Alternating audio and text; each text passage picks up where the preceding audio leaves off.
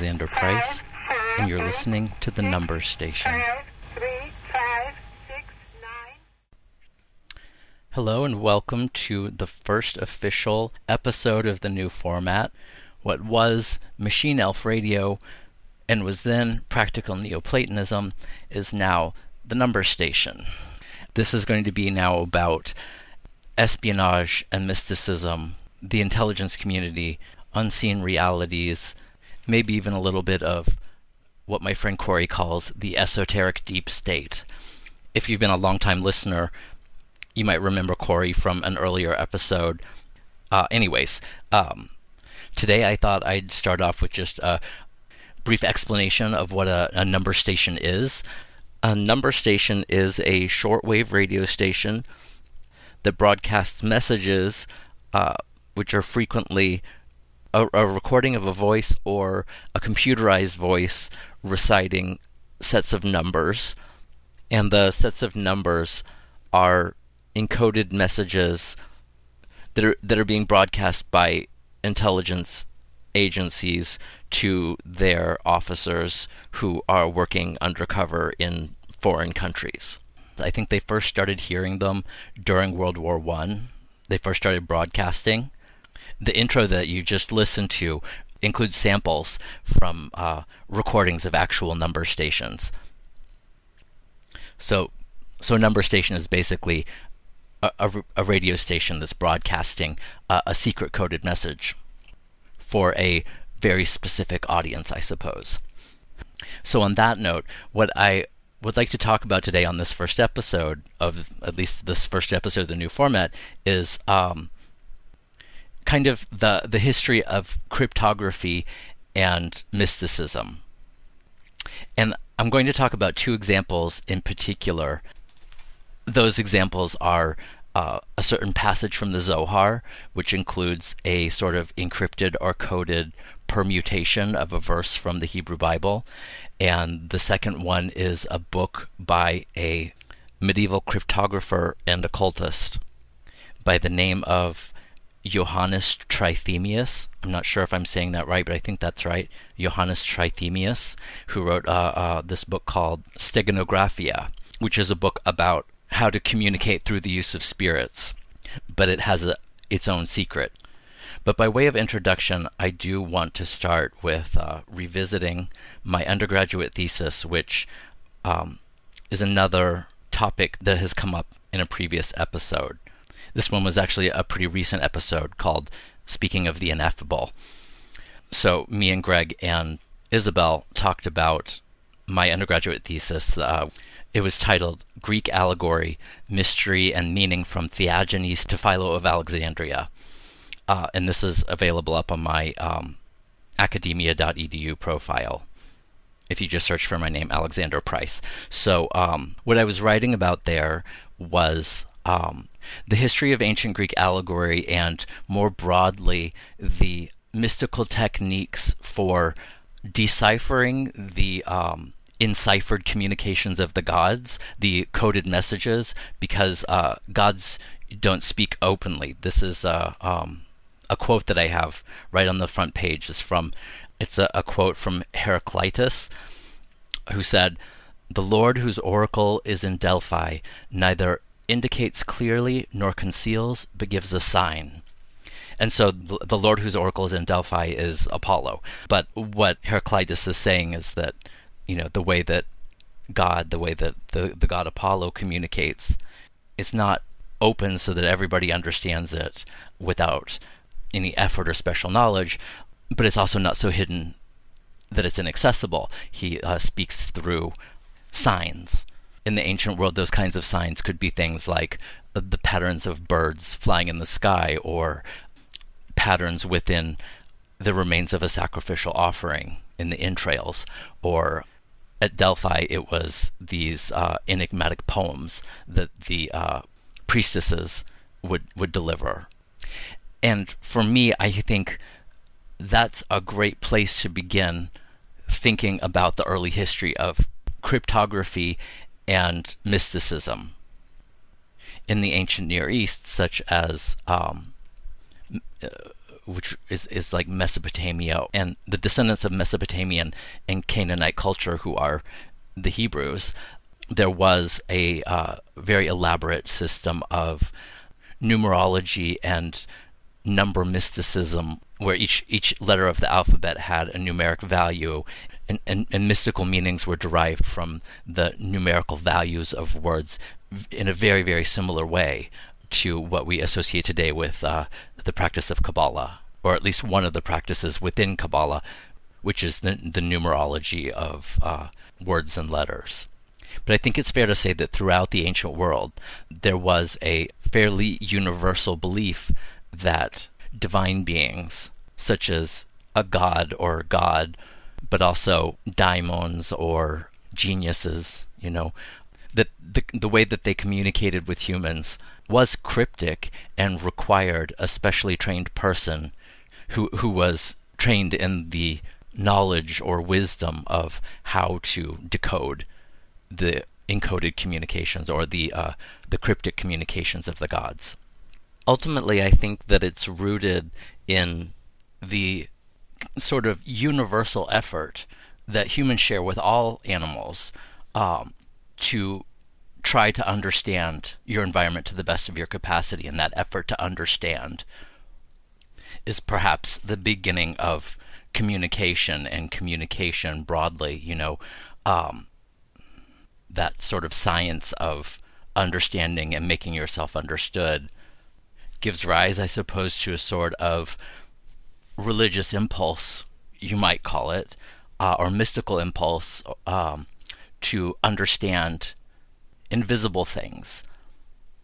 Invisible things, including spirits, uh, demons, gods, but also much closer to home to understand the intentions of the people and uh, beings around you, the animals, you know, are their are their intentions friendly or hostile, you know?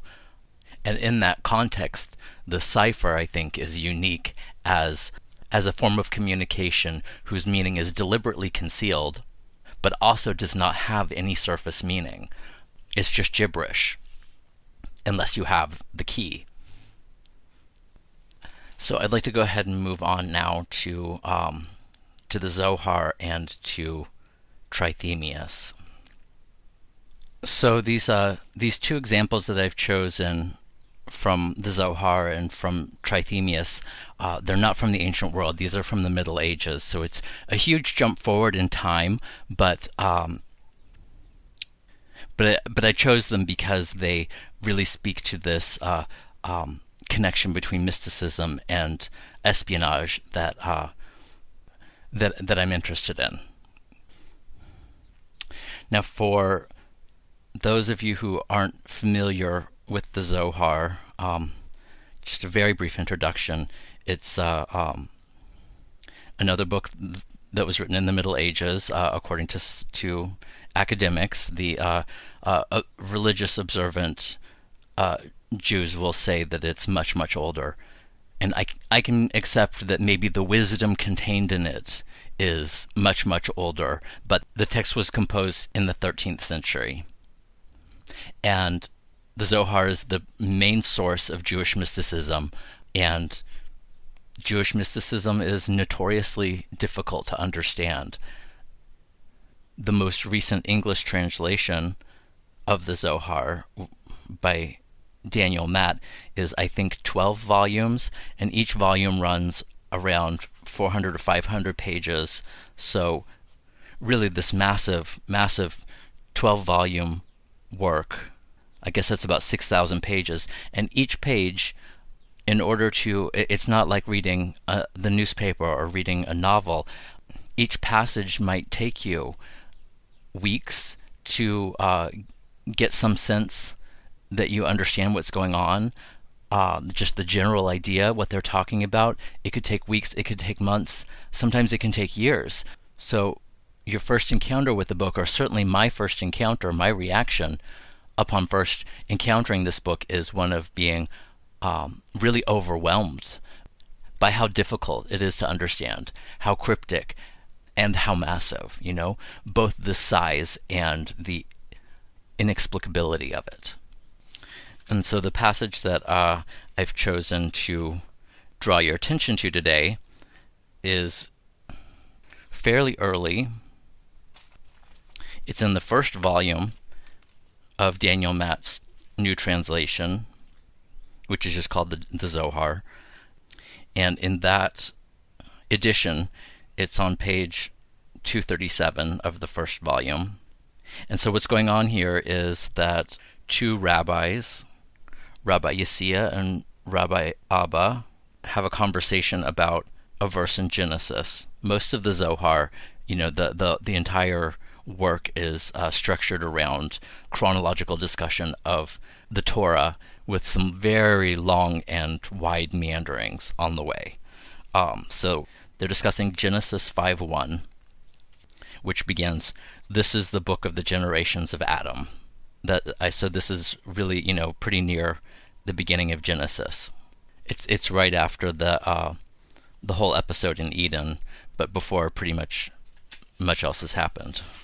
And so, about this verse, the verse that says, that begins, This is the book of the generations of Adam, Rabbi Abba says that this is a supernal mystery.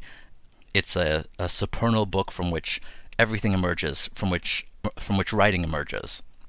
And it's a book called The Generations of Adam, as if Generations of Adam was the title of the book. Which book? The book of the completely righteous. So that's that's the context, and then the um, the the s- section that I'm really interested in begins our Mishnah. Mishnah, the Mishnah is the oral Torah, meaning the um, traditions that were passed down orally, beginning around I think the second or third century.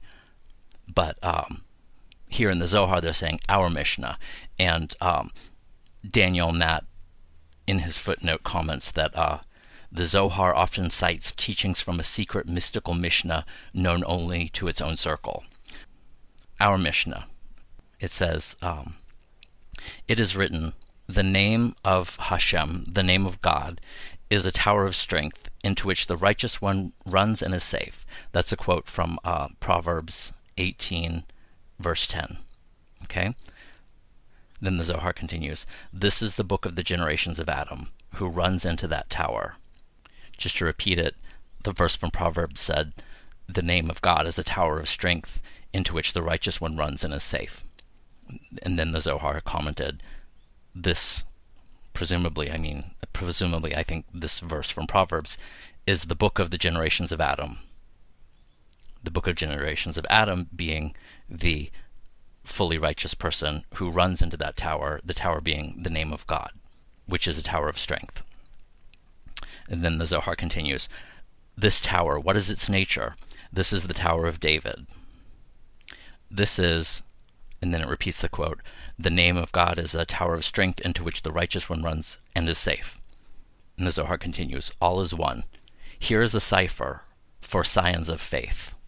And scion is S C I O N, which means like son, uh, especially like a son of a wealthy aristocratic family. Here is a cipher, they say, for the, for scions of faith. Now, the word that um, Daniel Matt is translating uh, from Aramaic as cipher, he's taking a little bit of poetic liberty, I think. And my suspicion about why is, uh, or what he's doing there is that um, that he's making a play on the uh, you know the Hebrew word for book, which is sefer, and the English word cipher, because in this passage the rabbis are talking about how this passage is a book, and I think both the ancient Hebrew word sefer and uh, our modern word cipher um, are etymologically connected, and, but I think it's uh, indirect through the Arabic word for zero. And so, book in Hebrew being sefer, calling it a cipher is kind of a, a, a, play on, on words, I think. I think that's why he chose to translate it that way. I think a more literal translation might be knowledge rather than cipher. Um, but it's just my guess. So then, returning to the passage what follows next, what Daniel Matt is referring to as a cipher, is a, it's a table of letter permutations from this verse in Proverbs. is composed of three columns. Uh, each column has four lines, and each square in the column. So uh, each each square in the table. So it's three by four. So there are twelve units in the table, three by four, and each one is composed of a three-letter. It looks like a three-letter word, but they're just they're three letters together in each of the uh, s- cells of the table, and then the final the final thing that the Zohar has to say about it is uh, there's one more line that says, This is really the book of the generations of Adam for scions of faith. As I may have mentioned, I had a fellowship from Harvard. I went to Israel and studied Kabbalah with some wonderful teachers there. And while I was there, you know, I, that's when I first encountered this, and it really jumped out at me. So, to describe the cipher itself, uh, I think you'll have to trust me that it's not so difficult if you could see it, but just hearing me describe it, you might not get much out of it, but uh, I'll give it a shot anyways. Um, what they've done here is they took the verse, and of course, I'm making sense of this with Daniel Matt's commentary from the footnotes. I couldn't have figured this part out myself at all. Um, so the cipher is composed of the Hebrew letters from the verse which they were just introducing from Proverbs, the verse which says, The name of God is a tower of strength into which the righteous one runs and is safe. So they they've taken the Hebrew letters from that verse in Proverbs, and Hebrew is written right to left. So they start on the right, but instead of writing in a line, first they write from top to bottom, and there are, as I mentioned, four lines. So they start in the first top right and then go down one, two, three, four. Then they move to the second column in the middle, go down one, two, three, four, move to the third column, one, two, three, four. And then something utterly bizarre happens, which I don't know why. Um, they take one letter from there, which is the last letter in the Hebrew name of God, and they move it someplace really weird, which I'll tell you when we get there. So they just skip one letter there and then they continue going back to the to, to square one line one. But now instead of continuing to write top to bottom they go right to left. So so each one of those cells gets a second letter continuing to write the verse from proverbs but now it's going top right middle right left right and then goes down to the second line right to left to the third line right to left to the fourth line right to left. And then now finally we go back to writing top down, you know, we return to square one, line one, going top to bottom, except now at the very, very last line on the first column gets that last letter of the name of God just stuck in kind of like in the middle of the verse somewhere as we're continuing writing towards the end, the third letter of each um, cell in the table, top to bottom. The result is, as I've said, like 12 cells in this table, and each one has three letters. The implication in the text, you know, if you are reading um, from a bit further back than where I started here today, the impression that I got when I first encountered this was that they mean this cipher. It, this cipher is the book of the generations of Adam, and the book of the generations of Adam is what the angel Raziel brought to Adam, a book which was brought to Adam after he had been expelled from paradise, which this book allowed him to make teshuvah, to uh, return to God, to turn his heart back to God, to make repentance, and to return to paradise. So it's a big deal the most likely explanation, I think that um, the first the first reaction of one of my teachers was that um, is that this is one of these magical ciphers, I guess, by which the um, medieval Kabbalists believed that they could derive uh, secret names of God or names of angels from the text of the uh, Hebrew scriptures. Now, the most famous example of this kind of medieval magical Kabbalistic cipher is what's called the Shem HaMephorash. I'm not sure, again, on the pronunciation, but uh, you can also find it just by searching. It's easier to, to find it by searching for what's called the uh, 72 letter name of God. What is the 72 letter name of God? The 72 letter name of God is a table like this, I suppose, that's extracted from three verses in the book of Exodus. Not just any three verses, essentially the key turning point of one of the most important stories in all of Jewish scripture, which is the Exodus from Egypt. And there are three verses in the book of Exodus in chapter 14. It's chapter 14, verses 19, 20, and 21. These three verses ha- are do have a very peculiar feature that each of those three verses has exactly 72 letters. It's unusual. As far as I know, there are not any other examples of uh, three verses in the Torah having such a high degree of symmetry. And not only that, the verses themselves describe a turning point or a turning, you know?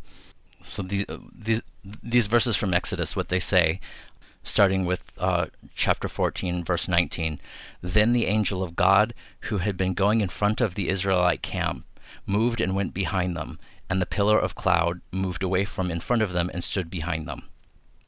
Verse 20 And he came between the camp of Egypt and the camp of Israel, and there were the cloud and the darkness, and it illuminated the night, and one did not draw near the other all night long. Verse 21 And Moses stretched out his hand over the sea, and the Lord led the sea with the strong east wind all night, and he made the sea into dry land, and the waters split.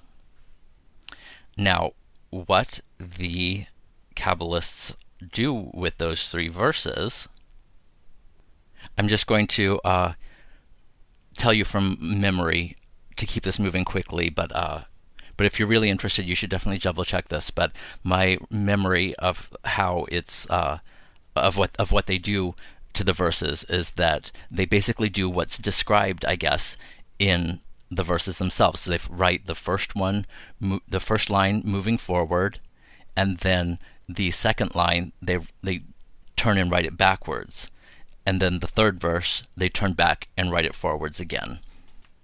This was not entirely unusual or unprecedented in the ancient world. There, it, it wasn't not obviously yet standardized whether books were written right to left, left to right, and um, there were some books that were just written like that, where you would write, you know, a line right to left, then the next line left to right, then the next line right to left. It actually makes a lot of sense now that I'm thinking about it.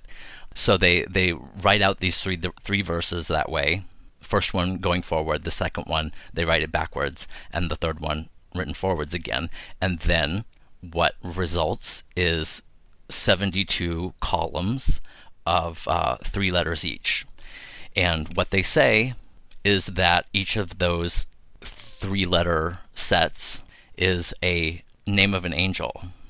And somehow all of the 72 letters all of all of them together are one big 72 letter name of God. This is kind of where I stumble on this. i am just going to put it out there that I um, I actually don't believe in these kinds of magical extractions of secret names from books. Who knows? I could be entirely wrong. I've never tried to do anything with any of these angelic names or with these uh, with the similar cipher in, in the Zohar that I was just describing. And one of the big reasons why I've never tried anything is because I just don't. I'm I'm not persuaded that um, that that's what's really going on with whatever secrets may literally be enco- encoded in these verses. I'm actually even more inclined to say that yes, absolutely, the Kabbalists were right to select these passages as being of critical spiritual and mystical importance, but I don't believe that their power is hidden, I believe that it's in the literal surface meaning of those verses. Maybe that's pushing it a little bit too far to say in the literal surface meaning, but I don't think you need to do these kinds of magical calculations on the names, on the words, to access the uh, the real redemptive, magical, mystical, spiritual power in these critical verses. What you need to do is really deeply, truly understand them, Me- using the meaning that the words have in, I suppose, what's regular, non magical usage of words and their meanings. I mean, I guess I'm, what I'm really tripping over uh, trying to say is just under just to understand the, those verses in the context of both the wider story uh, in the Torah and how that story is plays out in your own personal life.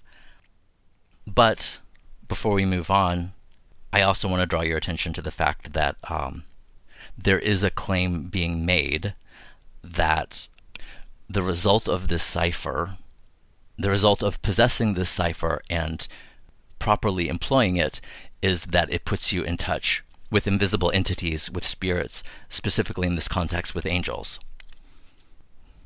And on that note, let's turn now, finally, to um, Johannes Trithemius and his uh, Steganographia.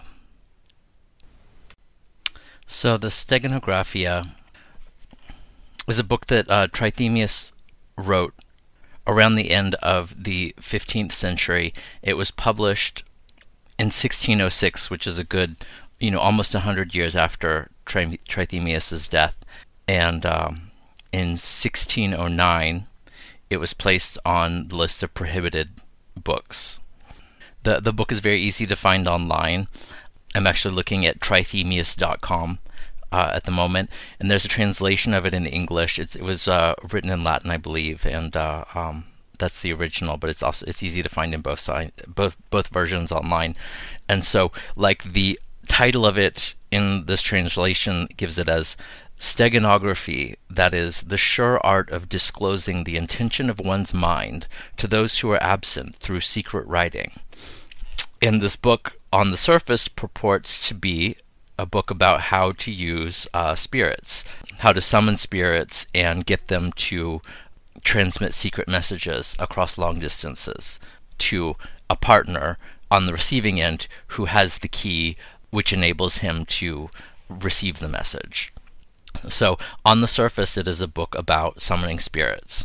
The first chapter, for example, starts off saying, you know, as as uh, just like to give a taste of the contents, it opens up saying, um, the operation of this first chapter is very difficult and full of danger on account, on account of the haughtiness and rebellion of its spirits, who do not obey anyone save him who is most skilled in this art. Uh, and so on and so on. So it's it's uh, teaching you invocations, and it, and the book goes on to give names of spirits, their symbols, numbers associated with them, and directions. And uh, it it appears to be a book about summoning spirits, uh, uh, but it indeed is not. The same year that it was published, 1606 uh, a key was also published there's there's a within the book there's uh, like three sections uh, three books and so the key to the first two books was published uh, which shows that the invocations actually are not what they appear to be. That um, if you take for example in in one invocation every other every other letter of every other word it spells out a message. And again it's all in latin but these are very very simple codes you know? It's not super sophisticated but that is the book's secret um, the way that you communicate your what the contents of your mind or your intentions your secrets across distances it's not like summoning a spirit but you're really just writing a letter with a coded message inside of it and the recipient has to know how to, you know, decode the message to extract it. But but there's nothing really properly magic about it. It's cryptography. I mean, it's certainly nothing supernatural, at least by my standards today. It's certainly not the supernatural magic procedure it purported to be on the surface. Now, there was a third book uh, within the within the Steganographia that the key was not published for it, and uh, up until very recently, up until what 1998, it was argued. You know, many people argued that it was exactly what it purported to be that it was just another book about uh, it was another it was a book about summoning spirits and uh, it was only in 98 there was a um, a researcher at AT&T Labs who succeeded in breaking the codes in this third book which uh, the, the third book was unfinished and presumably that's why there was no key published uh, to go along with it is because the book was incomplete but this this uh, researcher named Jim Reeds uh, was able to to decode it and demonstrate that it is uh, definitively not a book of magic. It's another book of um, cryptography, just like the first two. And so I guess I guess where I'm going with all this and what I'm kind of trying to tease out or discern is first of all what the relationship was between medieval magic and what I might broadly call espionage for lack of a better term, but uh, I think I mean something more like covert military operations or even better like covert political intrigues i think is more accurate. And i have recently learned that the the medieval magician john dee was um, associated with uh, in communication with with william cecil who was the chief advisor of Queen Elizabeth I, the, the secretary of um, Queen Elizabeth I being Francis Walsingham, who is widely considered to be sort of the father of Western espionage, I suppose. And bringing it back to the Zohar, then, when I started off, I suppose, diving into these magic squares and what what I might call magic ciphers. I was curious what the connection might be between these tables, which appear to be tables of angelic names or uh, permutations of verses of Hebrew scripture in the Zohar.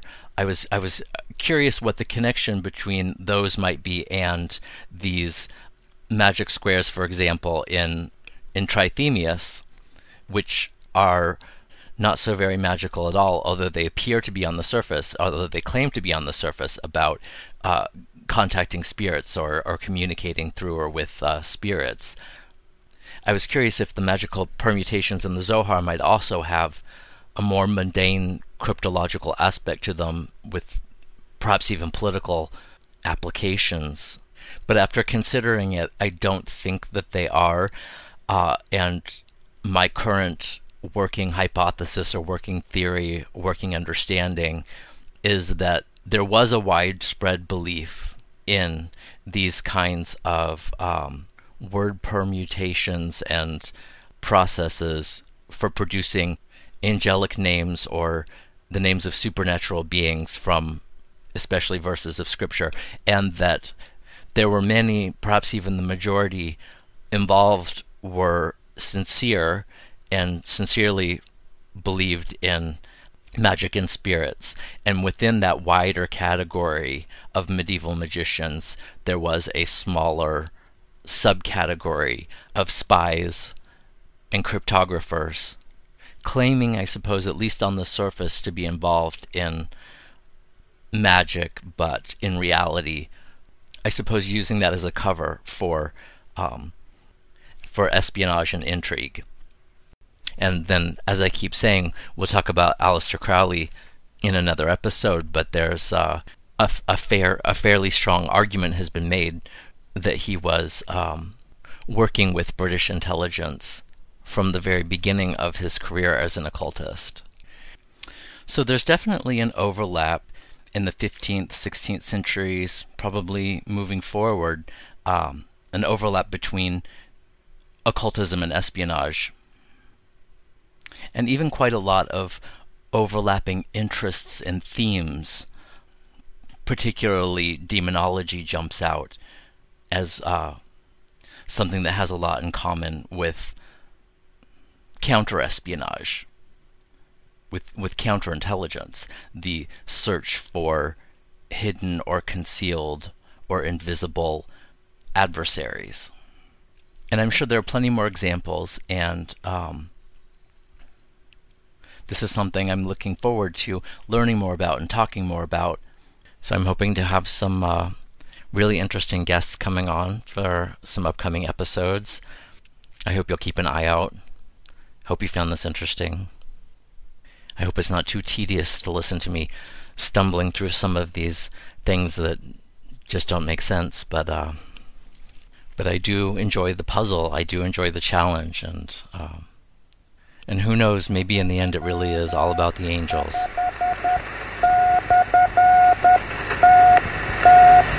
eight zero eight four one nine eight end.